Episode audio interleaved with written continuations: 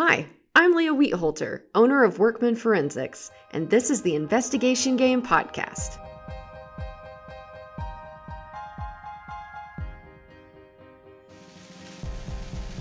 Welcome to the Investigation Game Podcast. I'm Leah Wietholter, CEO of Workman Forensics in Tulsa, Oklahoma. Today we're going to merge two of my favorite topics content marketing and fraud awareness. I'm excited to have David Weaver joining me today for this discussion.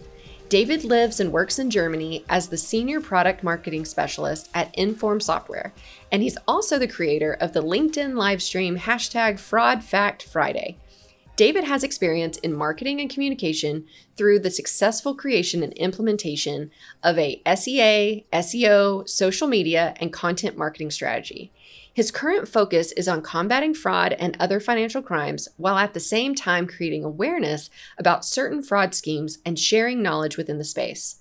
Welcome to the podcast, David. Thank you, Leah, for having me. Um, very excited to be here. Yeah, so excited to talk to you because we're going to just kind of change things up a little bit. Your route to all things fraud industry is just different from other guests, which is why I'm excited to have you on this episode. So, first, will you share with us a little bit about your background? Yeah, so I was um, born and raised in California in the US. I uh, studied at San Jose State University, and I was actually initially a criminal justice major. I always found the idea of stopping people from doing bad things compelling, preventing crimes and things like that, but uh, that route actually didn't work out for me um, found out that I wouldn't uh, be able to do a lot of the field work I, I was uh, looking forward to due to some vision issues. So I switched to business administration in my studies, and uh, there my concentration was strategic marketing. While many people might not know about me, um, my first career was in the landscape industry. Um, I worked at a garden center. I helped people uh, design their their yards uh, starting at 16, even working through college. Uh, so I know a lot about plants, which helps me zero in the fraud space. But it's uh, yeah, an interesting little point. But um, in 2009, I moved to Germany. Well, my wife is German, and um, I always wanted my master's degree, and I also made it my goal to speak fluently the native language of my wife. So, yeah, we headed to Germany, and um, I did learn German, and that was quite a challenge. But um, yeah, and I did get my master's degree in international business management um, with marketing and change management concentrations. And in uh, 2011, I got my first job uh, in Germany at, at Inform Software, and uh, they're experts in hybrid digital decision making and providing fraud prevention and AML compliance solutions uh, globally and um, active in many other industries as well. And my start was in the supply chain industry, which is also quite an exciting industry, I have to say. Um, but I always um, knew about the fraud fighters in the other business unit at Inform, and I always had my eye on on what they were doing. Um, and after a short break from Inform, I came back to work with the colleagues over in the risk and fraud division in, in 2019. So that's kind of my uh, professional. You can almost call me a newbie, I guess, to the to the fraud world. Um, going on a year and a half now, but it was always kind of in the back of my head. Yeah, wow, that that is an interesting route to get here. So, um, I I do wish that I had paid more attention to my grandma's tips about uh, landscaping and so forth. So I just feel like that's an amazing life skill that you have. Uh, I wish I had paid more attention when I was younger because I need my yard work done. But in your current role now, what do you do for this fraud and risk group within your company? So I'm I am involved in, in product marketing and that is my main focus. So also content marketing, which we're going to get a lot into. And yeah, uh, finding creative ways to get kind of yeah the message across uh, regarding fraud. Awesome. So what is it about fraud that caught your attention and caused you to jump in to learn more and then to create the content that you now share? So i think it's this this interest i mentioned previously the reason i wanted to study criminal justice uh, you know, catching people doing bad things, preventing people from from doing bad things. I'll never also never forget the time my mom had her ATM card skimmed, uh, data stolen. It was a long time ago. I don't remember the details, but it's the fact that this is this experience is burned into my my memory from a time it was 20 years ago uh, where you where you don't have a ton of memories, but it just displays the gravity of the situation. Being a, a fraud victim can be traumatic and and have lasting impact, lasting effects. Usually does. It's a big process to come out of, um, and that's why I think it's it's important to fight against all types of fraud. Even back before I was working for the risk and fraud department at Inform, I crossed paths with with Michael Skiba, known in the industry as Dr. Fraud, was also a guest on uh, on one of my podcasts. Um, I helped the then marketing team do a video series with him, and um, the topics he covered were just really interesting to me, and it motivated me to learn more. And I read his book on the psychology of fraud, and my wife's a psychologist, so that had also been a topic of interest for me. And I wrote my my master's thesis in the field of behavioral economics. So, adding this psychological and uh, behavioral aspect to the whole fraud theme really piqued my interest. And coming back now, after coming back to the risk and fraud department, all this led me to begin thinking about ways to get the message out about trending fraud schemes to help uh, people avoid becoming victims of fraud. Because in this space it's i mean knowledge is power. We need to get the word out to help protect people.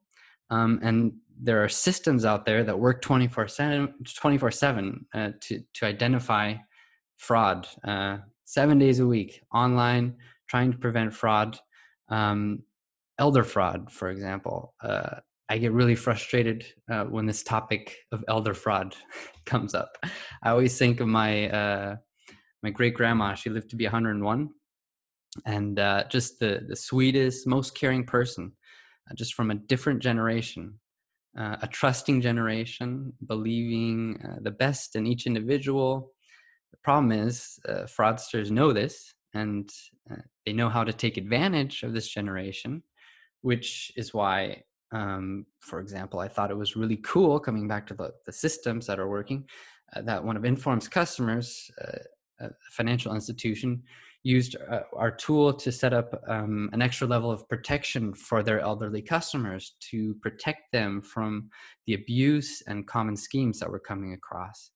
Um, but these systems, institutions that we kind of rely on, again, uh, back to the case of my mom back 20 years ago, the bank did call and notify her about some odd transactions. This is just one aspect, a very important one of fraud fighting, but there's a whole other level of knowledge exchange that needs to happen. Um, make a call to your mom or to your grandma, see if anything has been off. Um, have have there been any weird phone calls recently? Any packages showing up that that weren't ordered and so on?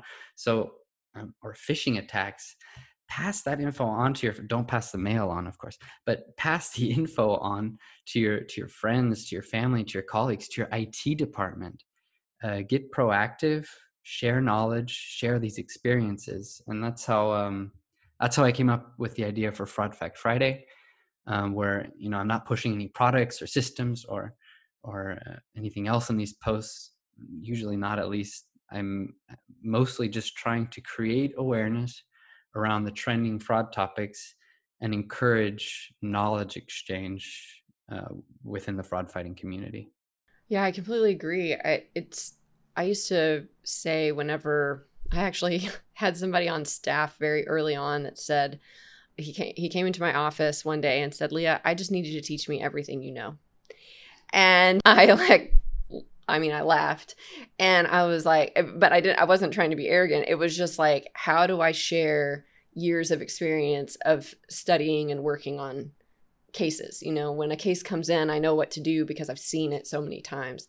And so I think I agree that sharing that information with your audience and with as many people or like my grandma. I mean, I've told my grandma fraud stories since I since I worked at the FBI. My grandma is pretty paranoid about being scammed.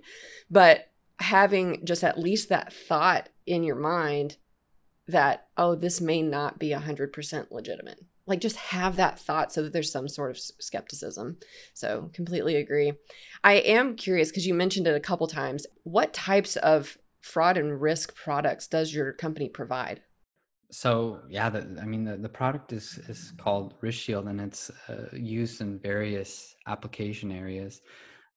For example, um, we have an upcoming event in the in the payment space where we're looking at reducing friction in e-commerce payments while being compliant with 3D Secure and PSD2 regulations, uh, the PSD2 regulations. So this is one space in the payment space, ensuring safe payments, legitimate payments.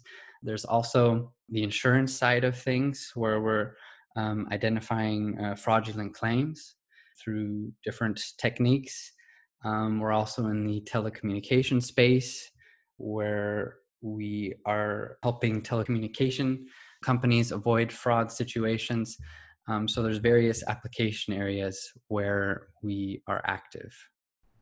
Yeah, awesome. So you have met all kinds of anti-fraud professionals through your Fraud Fact Friday.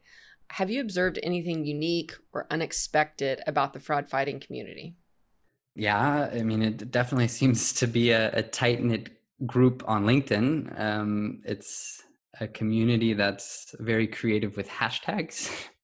it's uh, actually how I came across Kelly Paxton and Matt Christensen. They were having a battle back and forth about the most creative uh, hashtags, kind of. They both ended up being guests on Fraud Fact Friday, the live show.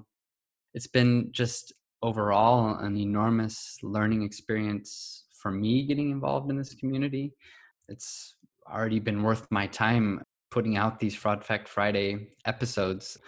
I just mentioned my uh, absolute disdain for elder fraud, but then I had uh, Christina Faisella on the show, for example, who opened my eyes to a whole new world of uh, rebel grandparents, the hardcore fraudsters amongst the older generations, uh, so-called gray collar crime. Big surprise to me, big eye opener. Uh, some of the details in that interview, um, and just the whole aspect um, of that that fraudster being the person next to you at church or the colleague that everyone at work loves. Um, this whole pink collar crime messaging from Kelly really shifted my perspective on on what defines a fraudster, what that fraudster looks like. And then there's this whole I had a few episodes on cybersecurity that I did with um, Gabriel Friedlander, Matt Christensen, Thomas O'Malley. This is an amazing trio for for cybersecurity awareness. Um, their insights are great, and for me personally it was just and and my my personally identifiable information what i took away from these it's so important to keep that stuff safe.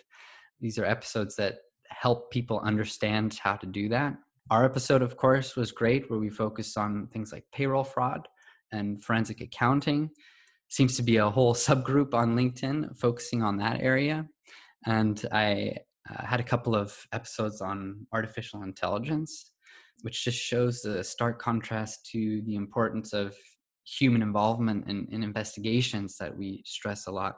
And this has just reinforced my belief that the world of fraud and fraud prevention uh, is going to be moving even further into this hybrid approach um, to preventing and detecting fraud. Um, that human touch, that human experience combined with emerging technologies um, past experiences meeting new age machine learning and AI approaches.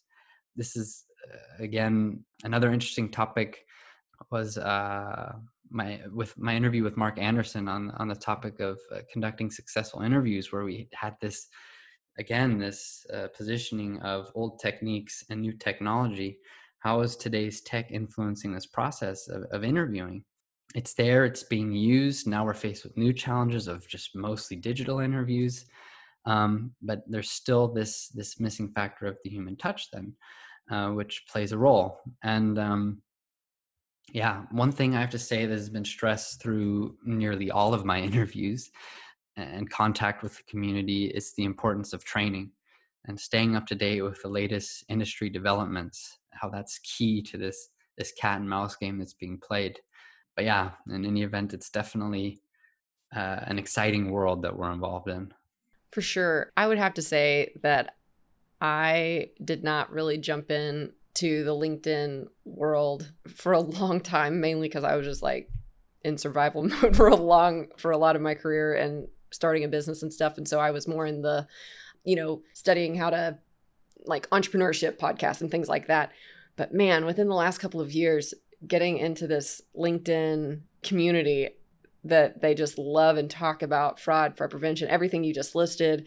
And then like through Fraud Friday, and then I mean, that's inspired other fraud professionals to start their own live streams. So I think it's awesome how all of this information can help keep us like informed. You know, I, I mean, I have to get CPE every year and that's that's great but i mean this is like real time information and things that we're seeing and so anyway i think it's cool i think it's cool and that's how i met you was just jumping in on linkedin and yeah gosh kelly with her hashtags Oh man, she's hilarious. Yeah. Okay. So let's jump over a little bit more on the marketing, content, mainly content marketing side of things. So, what is it about marketing that you enjoy, and what has, I guess, kind of become your specialty? I guess for me, it's the creativity side of things.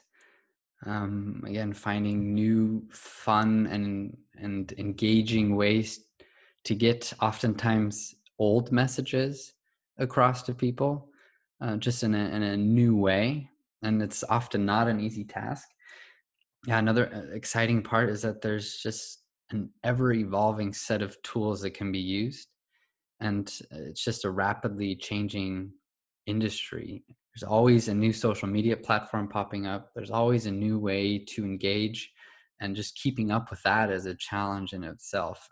Yeah so this is this keeps things exciting for sure. I also enjoy writing. I actually uh, prefer the fraud fact friday posts where i utilize like the full character length of, of linkedin that they allow and add a picture and just try to start a conversation around a trending fraud topic um, i prefer that over the video posts i have to say that i do. But again also these video posts are, are fun. I'm trying to find a balance there. But yeah i'm definitely more comfortable putting out the written word than, than videos. I guess you could say that the written word is my specialty. Um, but i think yeah my willingness to try out new formats has proven to be a success factor in finding the right content uh, for the right audience yeah i think that's probably one of the most challenging things is to identify who that audience is. I know we struggled with that in the first good chunk of even this podcast. Like, who is our audience and how do we target them? And then, of course, how does that translate to social media and all those things? We'll be right back to this interview. So, Leah, since the investigation game was first put out into the world, we finally have a second game. Yes, we do. So I want to know all about it. What's different from Case of the Man Cave? What is this game about, and how can players access it? This investigation game is called The Case of the Cash Flow Fiasco. And this is really focusing on the risks to vendors and creditors when their customers are having cash flow issues and some of the things to look out for and some of the fraud schemes that can be implemented. Because when a customer is in a cash flow crisis, they're looking for anything to just keep them and and and to try to help them get through a cash flow fiasco, right? and so in the beginning presentation, we talk about those things. We talk about the risks that are involved and things that vendors and creditors can do to just monitor for these cash flow issues. Then you have 30 minutes to play the actual game. And what's cool about this game is that this one was actually made to play virtually. So you can play as an individual, you can play as a group, you can play with your chapter, but it's 100% digital online. It was made for that, not just adapted for online because COVID happened. Mm. So I'm really excited. This one I also think has more of an escape room type feel. And you have the 30 minutes to put together how much was stolen, how did they do it what existed, what didn't exist. There's a lot of really fun things. And what I love and what you have been busting to make over the last few weeks are just all of these super creative elements of videos and I, I don't I don't want to spoil it and give it away, but like there's just so many cool elements that you and Rachel have put together in this mm-hmm. game. And then of course at the end we'll do another 10 minute presentation of the solution and we'll be able to tell people which players playing scored the highest points and we'll have a leaderboard and like all this stuff. So really excited for the case of the cash flow fiasco. And this one is a 50 minute training so you don't have to carve out 2 hours of your day. You can just play this for 50 minutes and get your CPE. And right now, we will be taking pre-sales and scheduling people to play this game through the end of October and then we'll just have it on our website and you can go out and sign up and play it on our website but it's a lot of fun. Cool. Well, I'm excited for it. Me too. you don't want to miss out, believe me. No, hopefully you guys are excited for it too. To learn more about the case of the cash flow fiasco, go to theinvestigationgame.com. Welcome back to the podcast. Where do you see content marketing going, and what are some strategies that might have worked in the past, but maybe they're just not working as well now and maybe should be abandoned altogether? I honestly, so I honestly don't know. Um, my initial thought is to say down the drain. I see it going down the drain um, because you know I'm I keep up with the latest trends in content marketing. There's a there's a block of experts out there, you know, the, the the gurus telling people to put out 20 pieces of content per day. They say, you know, push the message, they won't see you otherwise. And to me, that's just adding to the noise. I don't think it's I don't think anyone realistically can put out 20 pieces of content per day that is helpful to their particular target audience. I'm I'm more of a quality over quantity person with the core rule of being helpful. You need to be helpful. There's an enormous amount of content out there, even in our space. And this is uh, why it's required of us to be original to bring something useful to the conversation and it's important uh, to make it personal. We all have our experiences. So tie those experiences into a piece of content that will help other professionals in this space be successful um, to me everything else is noise and um, regarding 20 pieces of content I, say set goals for your content marketing strategy strategy that are realistic. You tell someone you go and tell someone new to the content marketing space to produce 20 pieces of content, uh, they're they're going to be overwhelmed and likely give up. Um, but this is how, sorry, this is how uh, Fraud Fact Friday came about. I I made it my goal to share either a personal experience or some other form of knowledge sharing with the community once per week. It turned out to be Friday because fraud and fact both start with F and sounded good together. Um, yeah, looking back, I probably would have picked a different day, but it's the way it is. But I think to sum up the first part of your question, um, people are tired of seeing poor, irrelevant content that um, it, it might just be enough to gain a reputation as that person that is putting out the content that is helpful even if it's once a week. Yeah i think that's that's the way to go. As far as things in the past that might not be working now i don't know. I think i see i see on on linkedin other platforms i see these articles and not, i don't want to insult anyone or anything i see these articles is, is blogging dead is is video dead is podcasting dead? I don't like these posts because um, the answer is always no. It's just like an attention grabbing headline. And that's a big thing I push is um, content marketing is way more than a headline. I think people focus way too much on headlines. Um, to have someone click and then be just thoroughly disappointed by the content that's in the article. I think more effort needs to be put into the articles themselves that are then helpful.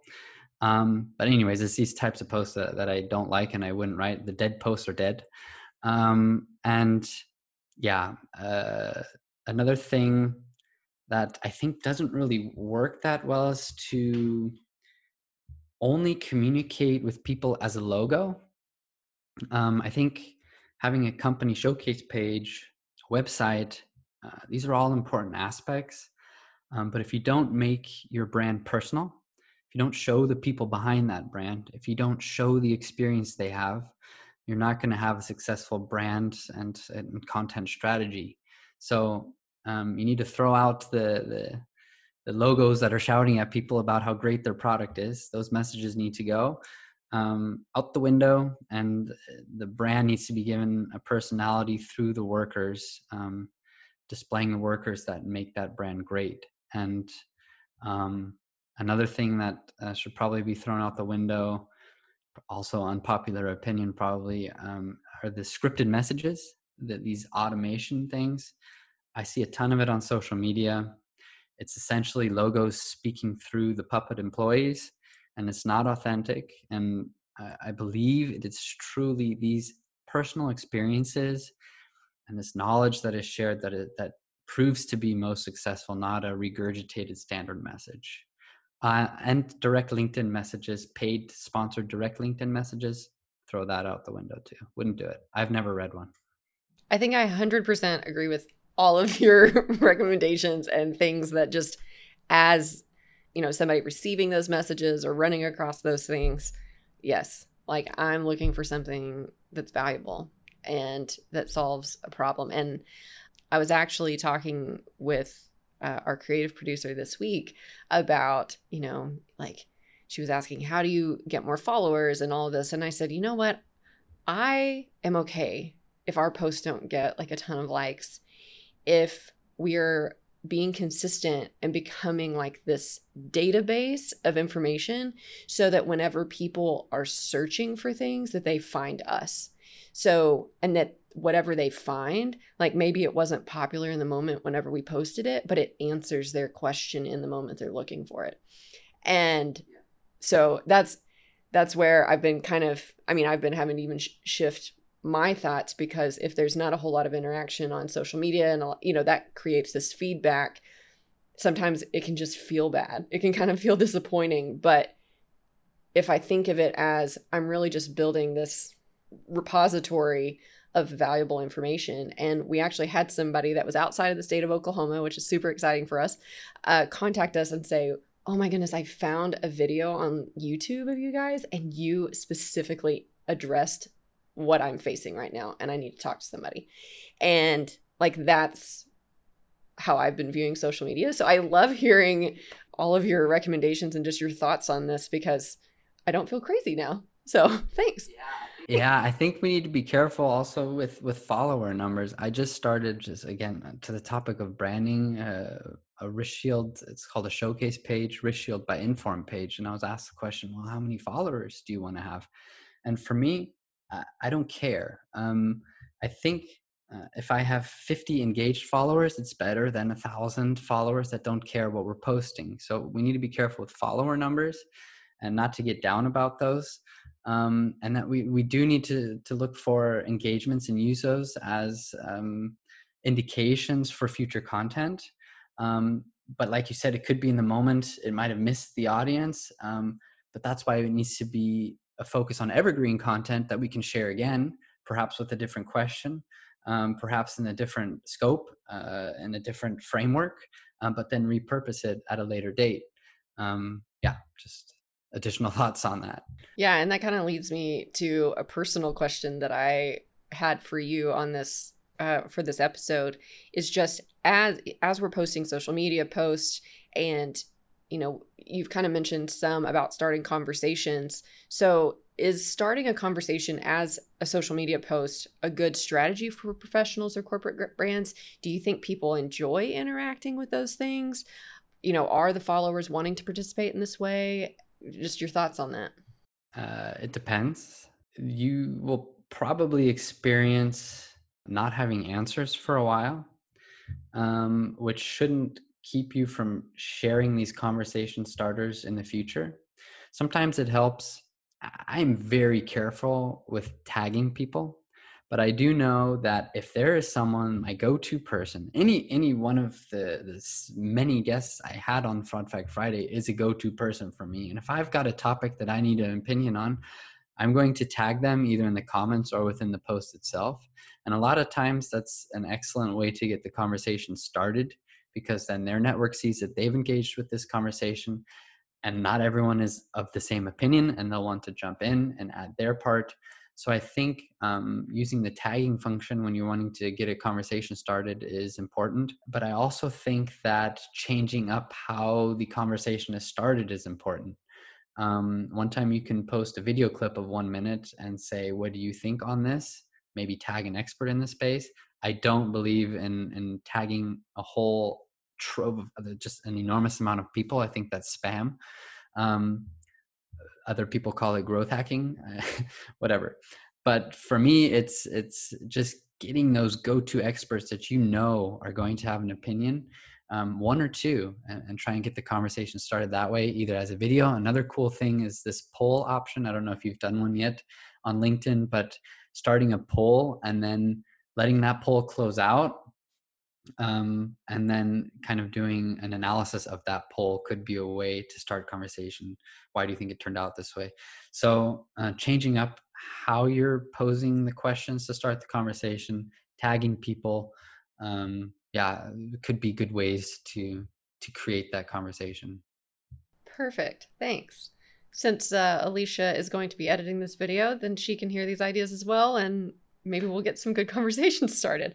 I do agree that the whole like I, I don't even think it had occurred to me to tag a whole bunch of people, but you're right. I mean, we've had so many guests on this podcast and a lot of them are on LinkedIn very active on LinkedIn. And so I'm sure that if they were just tagged there social media, you know, just the way that I think and data and all of that, like I don't like playing the odds of social media like how many people are going to see my post at a certain time and oh the time changed and then the algorithm just all of that just seems so exhausting. So the idea of tagging people that we have relationships with to start that conversation makes a lot of sense. So thank you. I, that's that's a tip i needed. When it when it comes to timing and everything i got a lot of uh, critique for doing it. In, in germany my posts come out on a friday afternoon um, but just the fact that people were talking about that proved that okay maybe it's not such a bad idea to post something friday afternoon. It's friday morning in the us i think consistency is key.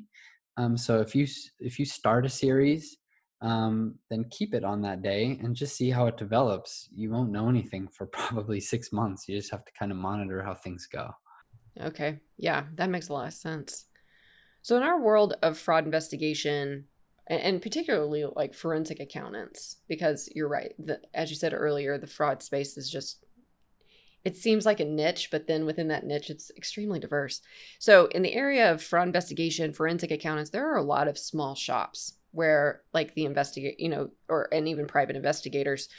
In marketing content marketing specifically what are three areas that you would re- recommend focusing on to spread awareness of a brand or a cause that you know, in, in a small shop, like, yes, I do this podcast, but at the same time, like, we had to get a case out yesterday, you know? So just kind of, I guess, cost benefit and, or even just some tips that you would have to be able to stay consistent when it can't be your full time job and you don't have a full time staff member to do this? Yeah, I guess the first thing I would say is that you need to be where your audience is and one spot that is guaranteed to be it's, it's it's one of the many apps uh, that we have on our phones. It's figuring out which one that is. I think LinkedIn truly is the place to be with the fraud fighting community. It might also well be that the eyeballs are in a particular particular industry magazine, um, and and that's where you need to be uh, with an article and with an ad. And um, I think that's the the biggest uh, challenge is figuring out where those eyeballs are. Uh, but once you've done that, then you can really figure out which type of content you should be producing. Um, and then I would say uh, a lot of growth needs to happen organically because budgets aren't huge. So you need to make use of existing platforms, um, podcasts and blogs. They need to be pitched with ideas. But I mean, really, I get a lot of emails like, "Oh, uh, I want to be on the podcast. What, what, how does that work?" uh, not that's not a pitch.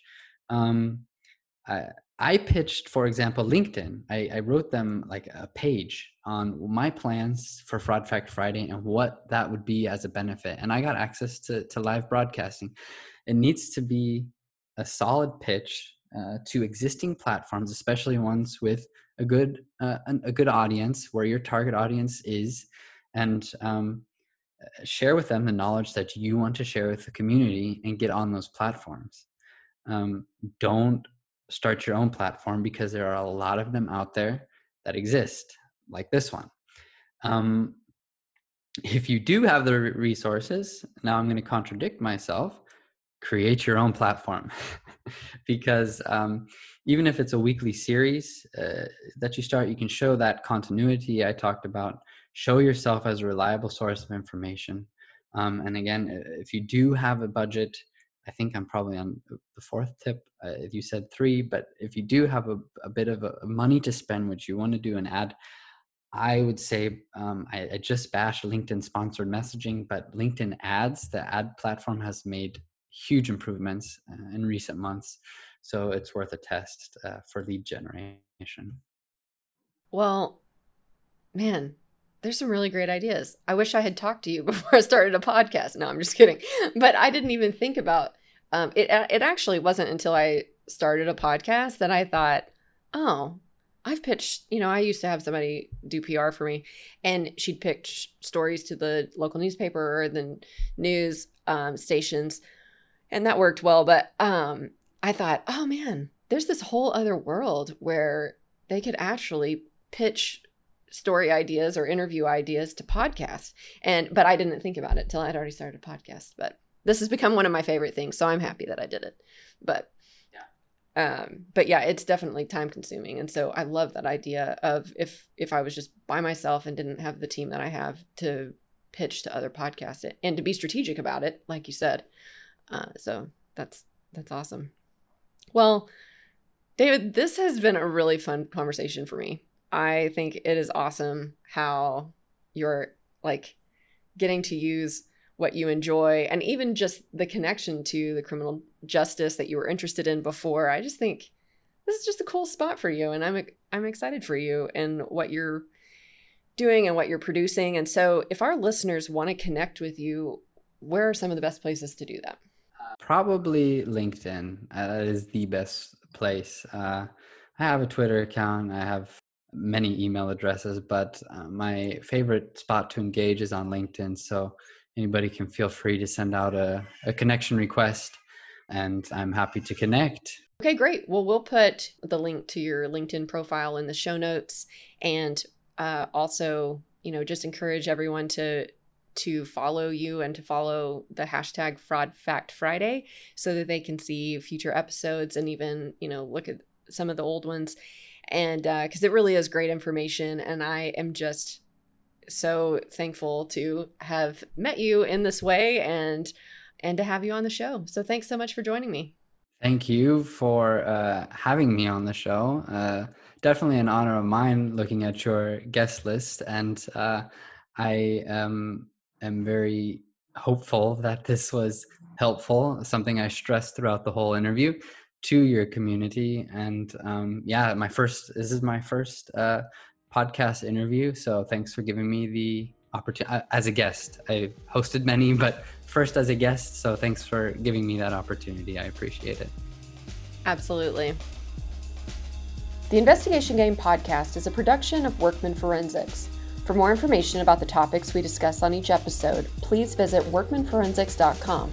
If you enjoy this podcast, please make sure to subscribe and leave us a review.